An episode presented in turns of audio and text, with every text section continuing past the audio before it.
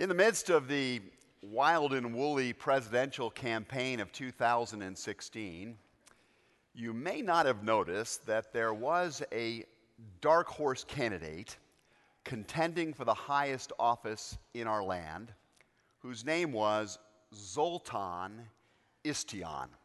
I love the name, Zoltan. It sounds like a DC or Marvel comic book hero. You almost expect him to have a big lightning bolt on his chest. Well, Zoltan was a representative, actually the nominee, of what is known as the Transhumanist Party, a collection of individuals whose main purpose is to help human beings, and I quote, to become godlike and overcome death. Not a small platform, I might add, to become godlike and overcome death. And to draw attention to their particular cause, Zoltan spent month after month after month driving all around these United States in a giant coffin shaped RV that he dubbed the Immortality Bus. Now, the transhuman humanist platform holds that by leveraging the power of science and technology, we can overcome death in our lifetime. Which is an amazing vision if you think about it, because according to the most recent studies, the death rate across this world is holding pretty steady at about 100%. so, this is a bold vision. And before we just write these folks off as crackpots, let me just hasten to add that no less a respected authority than the Google company is on this particular task as well. For the past five years, Google has been investing significant sums in what is known as the California Life Company, Calico for short. And Calico's main purpose is to figure out a way to stop the aging process and to grant human beings indefinite longevity. And I want you to think about the promise of this particular vision and really take it seriously for a moment. Just picture the possibilities. You would have centuries to improve your golf game. You really you you would be able to catch up on every single episode of every single series that you've ever missed. You would have lots of time to save up and plan for that really romantic 650th wedding anniversary. This will be amazing if these folks can achieve what it is they're setting out to do. It needs to be said, however, that not just everybody agrees that simply extending our physical lives is going to really be what makes the most sense. Uh, goal, uh, goal set by Max Tegmark, who's a very respected MIT professor. Uh, he suggests that what we ought to be doing really is pursuing what Tegmark calls life 3.0. He's written a, a, book by this title, just came out recently. Uh, and in this book, Tegmark argues that, that human beings um, have already been through life 1.0. This was the time when, when biological life uh, came into being and cohered and began to multiply in its various species and forms. Life 2.0 is that period where human beings really came into their own, hit their stride, began to develop tel- culture, uh, amassed the capacity to create all kinds of wonderful technologies. But everything, says Tegmark, has been moving towards life 3.0. And life 3.0 is where we take the human body and we merge it with artificial intelligence, creating unimaginable kinds of power and potential. Tegmark writes, and I quote, by merging man and machine, humanity can become master of its own destiny, finally fully free from its evolutionary shackles. Master of our own destinies, finally free of all our evolutionary shackles. That is a vision. It's not a particularly new vision. Actually, it's kind of fascinating if you think about it how human beings have been on this quest for a very, very long time to be masters of the universe, to be freed from the shackles of death. In fact, the oldest story in the world, as far as I know, is about a certain snake who tells a pair of naked people, Just do this, just invest with me, and you shall be as God, master of the universe, and you shall surely not die. You'll be freed of the shackles of evolutionary reality, you'll be able to overcome death. Now, people have been on this chase ever since that time. Wealthy Egyptians, as you know, mummified themselves in pursuit of this particular gold. Spanish kings spent vast fortunes trying to find the fountain of youth. Rich young rulers, in a sense, in every single generation, have been pursuing the answer to the question, What must I do to inherit eternal life? In other words, how do I buy a seat on the immortality bus? This has been a very long journey and pursuit for human beings. When I was uh, 17 years old, I, I remember going to a, a fundraiser from my, one of my mother's organizations at a very beautiful estate in Bedford, New York uh, outside of New York City. It was being uh, held at the home uh, and property of a man by the name of Charles Revson. Revson is perhaps more familiarly known to you as the, um, the heir and operator of the Revlon Cosmetics Company.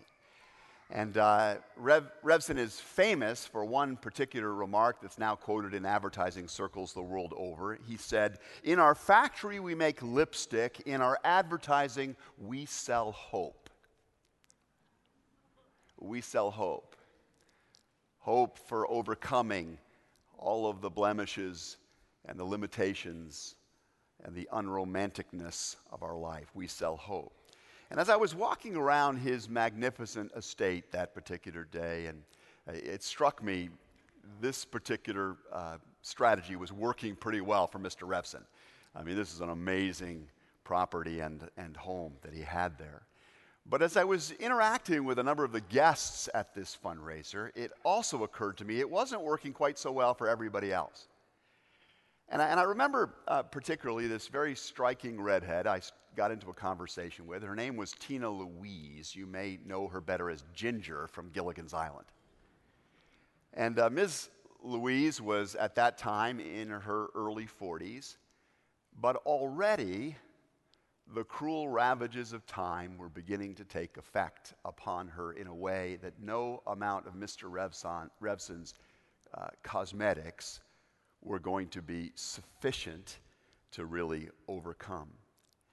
Uh, Ms. Louise struck me as a very, very nice person, but a somewhat sad person, and I thought to myself, she needs a better hope. She needs a better hope. We all, I think, need a better hope than what Zoltan Istvan and Google and Tegmark and Revlon are all selling to us. And, uh, and that is why I think today is such an incredibly important day for us as we think about our lives and as we set the course for our own journeys through this world afresh. On Easter morning, long ago, a group of grieving women went, as you know, to a garden tomb. They went there to pay their final respects to their spiritual leader, to, their, to the man in whom they had actually invested a great deal of their hope. They believed he actually might even be the long awaited Messiah, the one who truly was the master of, of all things. But then they had watched him uh, suffer an unanticipated, at least as from their point of view, an unanticipated and extremely cruel death at the hands of local authorities. And they'd seen him go the way of all flesh and watched him get buried here in this particular place. To their astonishment, when they got there on that Easter morning, however, they discovered that the, the armed guards that had been posted in that place by Pilate, the governor, the Roman governor, to ensure that there was absolutely no tampering whatsoever with this grave site, those guards were gone. And the huge stone that required many people to actually even dislodge had amazingly been rolled away from the mouth of this tomb. And when they looked inside, they saw the grave clothes of their master.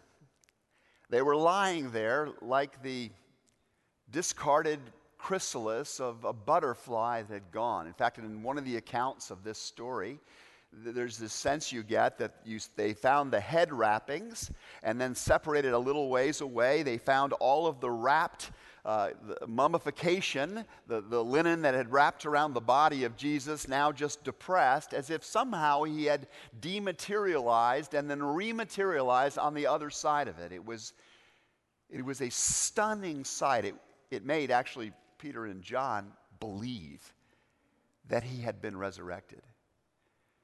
And then, to the women's absolute amazement, an even greater light broke upon them as they suddenly heard his voice. And turning, Mary found herself face to face with Jesus, very much alive. And with love in his eyes, he spoke to her and he encouraged her go and tell the other disciples that he had come back just as he said he would. And he instructed her to tell them to prepare to meet with him in a short while. Luke's gospel tells us that later that day, and I quote, while they were still talking about this, while the disciples now were in a whole confab about the news that Mary had brought to them, Jesus himself stood among them and said, Peace be with you. They, disciples were startled and frightened, the scriptures say, because they thought they were seeing a ghost. He said to them, Why are you troubled and why do doubts rise up in your minds? Look at my hands, look at my feet. It is I myself. You're not imagining this. Touch me and see.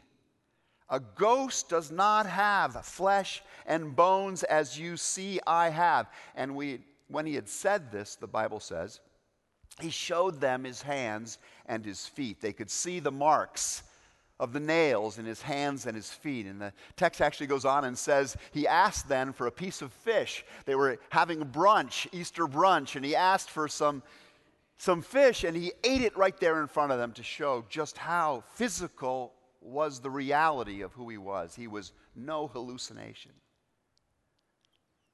Then he opened their minds, the scriptures say, so that he, they could understand the meaning of the scriptures, and he told them, This is what is written.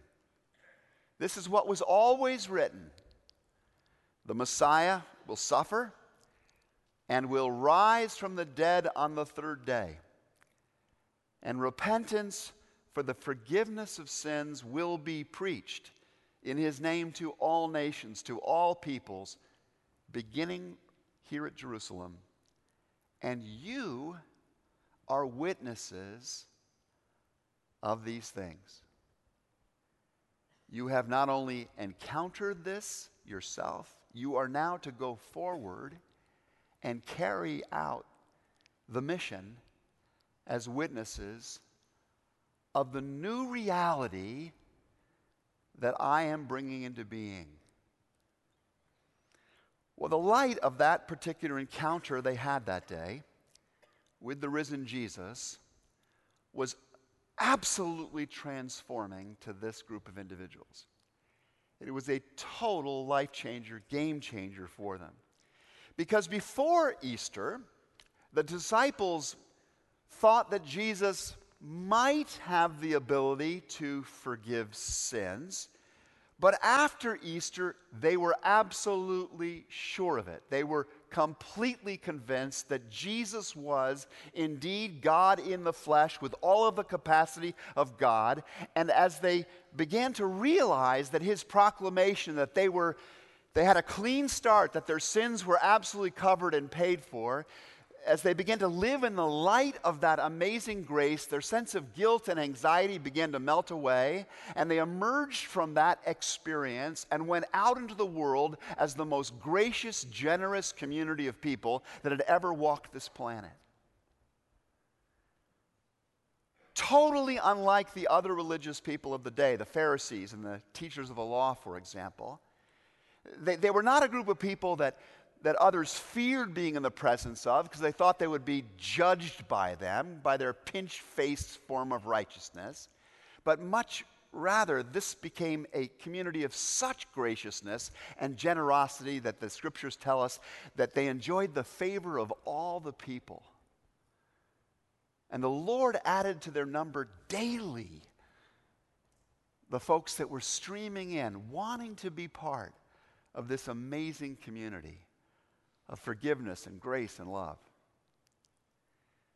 Before Easter, the, the disciples, no doubt, were somewhat inclined to put the teachings of Jesus into practice. They were probably a bit like some of us are at times. They had a certain kind of buffet belief system. They, they liked some of what Jesus taught. I think I'll, I think I'll take that belief. That sounds good. But, ooh, that forgiving my enemies, I, I, I don't have a taste for that. I'll, I'll come over here and take this instead. They were selective in their practice of the teachings of Jesus before Easter.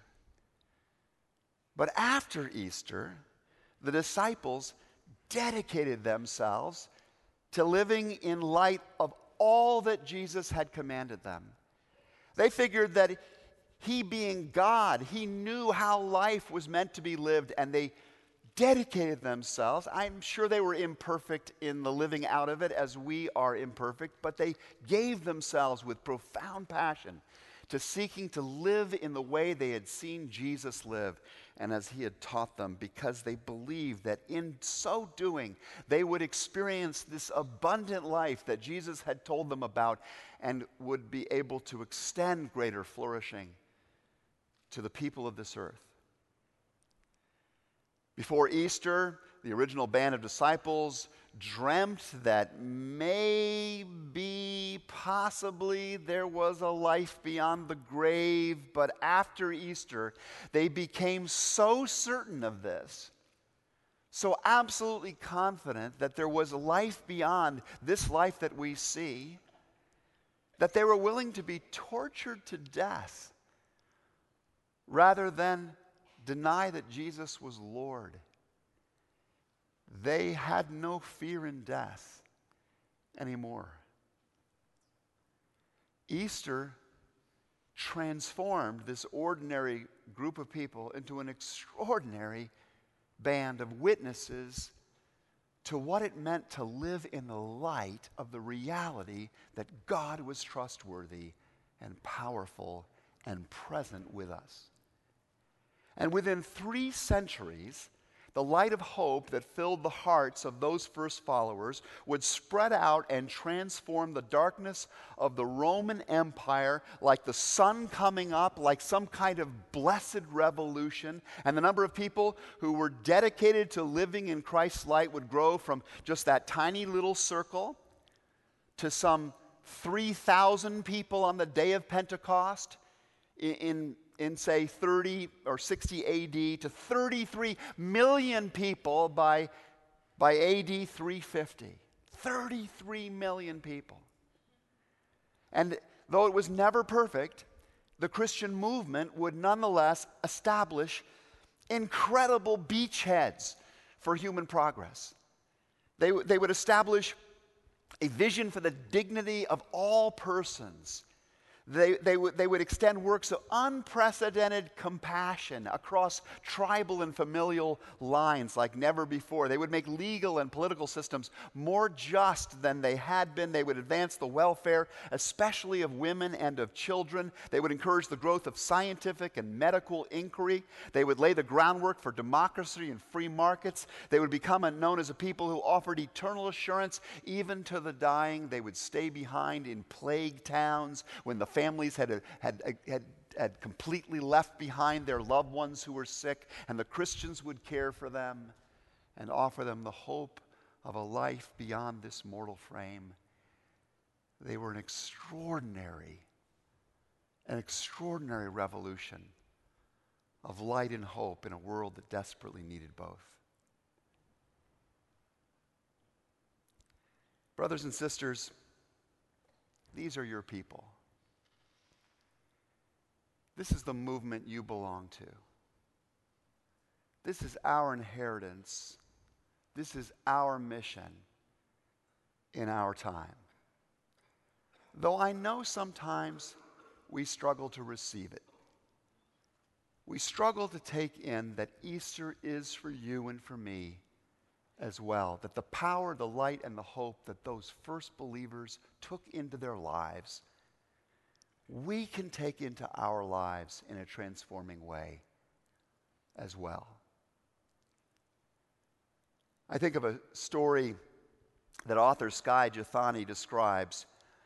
Uh, it, t- it, has to do with a trip that he and his father took uh, some years ago to the streets of, of New Delhi in India. And uh, Jethani describes uh, walking out with his dad in the streets. And if you've been in that part of the world or, or other parts of the developing world, you know that beggars are sort of a fact of life in these places. And and in this particular uh, situation, they found themselves approached by multiple people, but one particularly memorable beggar that uh, chased after them was this very little boy. He was very skinny, he was uh, frankly emaciated, he was mostly naked except for a pair of black, uh, baggy, ragged blue shorts that he was wearing. He had his legs were disfigured. In fact, there's a good probability that his parents broke his legs when he was little in order that he could beg more, more winsomely. And, and so he was following after them as they walked. He was actually uh, hobbling after them, waddling on these calloused knees of his. One rupee, he cried. One rupee, please, he said. And each time he spoke these words, he would, he would uh, bow his head and, and, and put his fingers to his mouth, trying to suggest that that's what he needed just to eat. One rupee, please. And he kept waddling after them as they walked along the street. And finally, Skye Jethani's father turned around and looked at the boy full in the face. And, and he said, How about I give you five rupees today? And and rather than rejoicing at these words, the boy's face clouded. Uh, his submissive countenance suddenly turned to a look of defiance as he retracted his hand and he actually sneered at us because it was obvious he assumed that, that my father was having fun at his expense, a laugh at his expense, because there was no way that he was ever going to give to the boy five rupees. And so, mumbling curses under his breath, the, the little boy turned and began to shuffle away. At which point, my father, says Jethani, reached into his pocket, and there was the sound of jingling coins. And the boy heard the sound of the coins and turned back and looked over his shoulder, and his jaw dropped as he saw my father standing there holding in his outstretched hand a five rupee coin. And my dad walked forward to the little boy, and he took the coin out of his hand and he put it right into the little boy's hand. And the little boy just said nothing. He just he just stared, stunned at the coin. We passed him and crossed the street, says Jethani. And a moment later, the boy's shouting resumed, except this time the boy was yelling, Thank you! Oh, thank you, sir. Oh, bless you, sir. And he was coming after us again now, this time not to ask for more money, but simply to touch the feet of my father in gratitude for what he'd been given.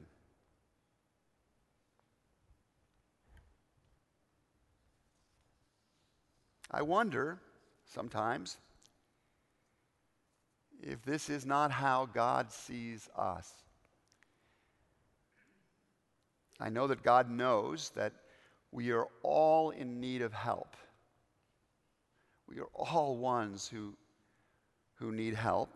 We all need help in different ways, I suppose. I know many of us, we're longing for the seat on the immortality bus. We'd all like an upgrade to Life 3.0 from whatever version we're operating on right now. Every one of us is looking for some kind of cosmetic to cover our various blemishes, but we're often out there settling for one rupee solutions. We're out there settling for solutions that are just too little. Think about it. What if Google's successful? What if, what if they, they make it possible for us to live 650 years?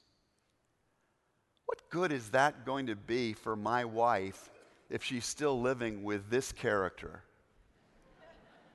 You know? I mean, how helpful is it really going to be to simply extend our days?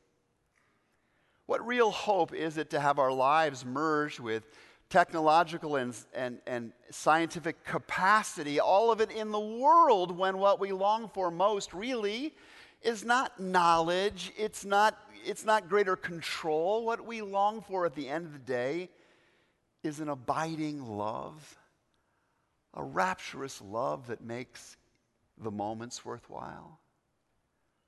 Why settle for cosmetics that simply make us look better on the outside when Jesus offers us grace itself, a, a real power for forgiveness and for flourishing and forever life that just changes our fundamental condition altogether? Why settle? For anything but what Jesus is offering us freely. I am going to send you what my Father has promised, Jesus said that day, that Easter day to the disciples. I'm going to give you power, the best kind of power. You will receive power from on high, Jesus said the power for new life. The funny thing about that gift, the funny thing, I guess, about any gift, if you think about it, is that for the gift to take effect, you actually must receive it. It's not enough to simply know about it, it's not enough to simply hear about it. You must actually receive it. One of my mentors was a man named Dallas Willard, a professor of philosophy at the University of Southern California, an amazing follower of Jesus Christ. And he illustrates this basic principle by telling the story of growing up in a part of rural Missouri where the only power available came in the form of lightning strikes, and those were not that frequent and not that harnessable. In my senior year of high school, he writes, the Rural Electrification Administration extended its lines uh, into the area where we lived. And those lines, those power lines, came by our farm, and a very different way of living presented itself suddenly. Our relationships to really fundamental aspects of our life, uh, daylight and dark, for example, or, or hot and cold, or clean and dirty, or work and leisure, or preparing food and serving it. All of these different uh, dimensions of life could suddenly be vastly transformed, changed for the better. But we still, in order to experience the transformation, we still had to believe in the electricity and its arrangements. The power that could make our lives far better was right there near where we were, and by making relatively simple arrangements, we could utilize it. But strangely, a bunch of people didn't. They did not, I quote, enter the kingdom of electricity even though it was right there. They didn't want to change. they weren't sure they could trust it. Some could not afford it, or so they thought. And it's like that. It's like that with the kingdom of heaven. It's like that with the kingdom of light that, that Jesus invites us into. He so is so ready to give us the forgiveness and the flourishing and the forever life that we've been seeking. He is so ready to help us. We just need to make some simple arrangements to receive it. To enter into it, we need to turn away from. The Bible word for that is repent of the false securities, the thin solutions, the, the minor power supplies that we have been relying on. We need to arrange our lives in such a way that we are tapping into the true power source on a daily, continual basis. In fact, I just would go as far as to say that one of God's power lines runs right through the place where you're sitting right now and through lots of great churches around this region. So the question is are you going to arrange your life so as to be able to receive it? Are you going to let go of the false hopes and turn to the great hope? Are you going to connect yourself regularly with the one who has what you need?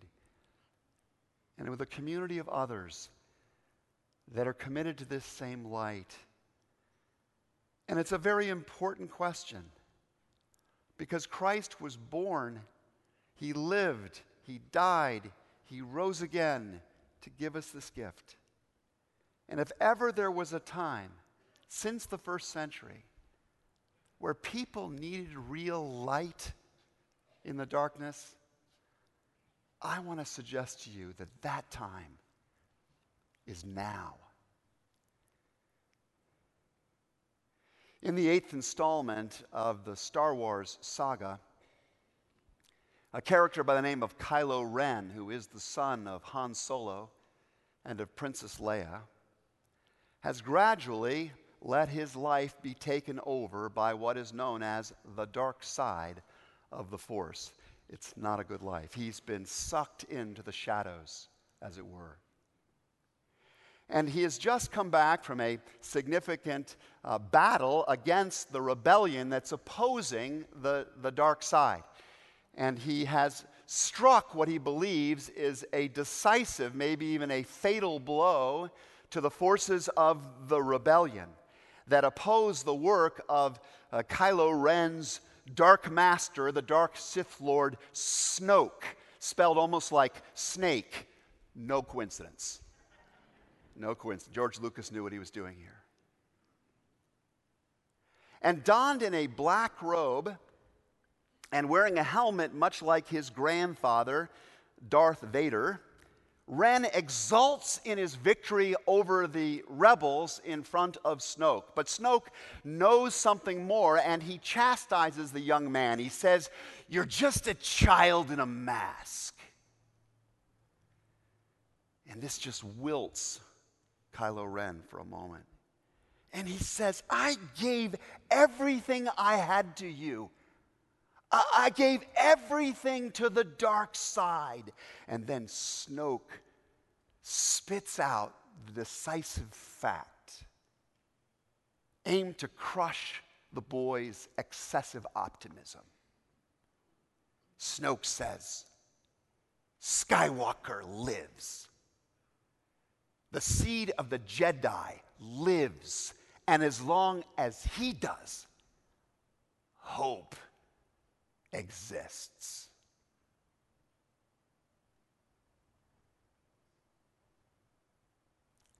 That is true. It does. And in a much more cosmic and amazing sense than Hollywood can even dream of it. The one that the gospel writer Luke points to the one who rose from the grave and walks the skies, he lives. He lives. And because Jesus lives, real hope for you and me and this planet also lives. To challenge the darkness, to bring forth a new kingdom of light. And I don't know about you, but hearing this, believing this, receiving this, makes me want to get off every other kind of bus I've been wasting my time traveling on and join the revolution. And the thought that Christ's revolution is surely going to win out in the end against the darkness, and that you and I can be part of it starting today, well, this makes me just want to sing. Hallelujah.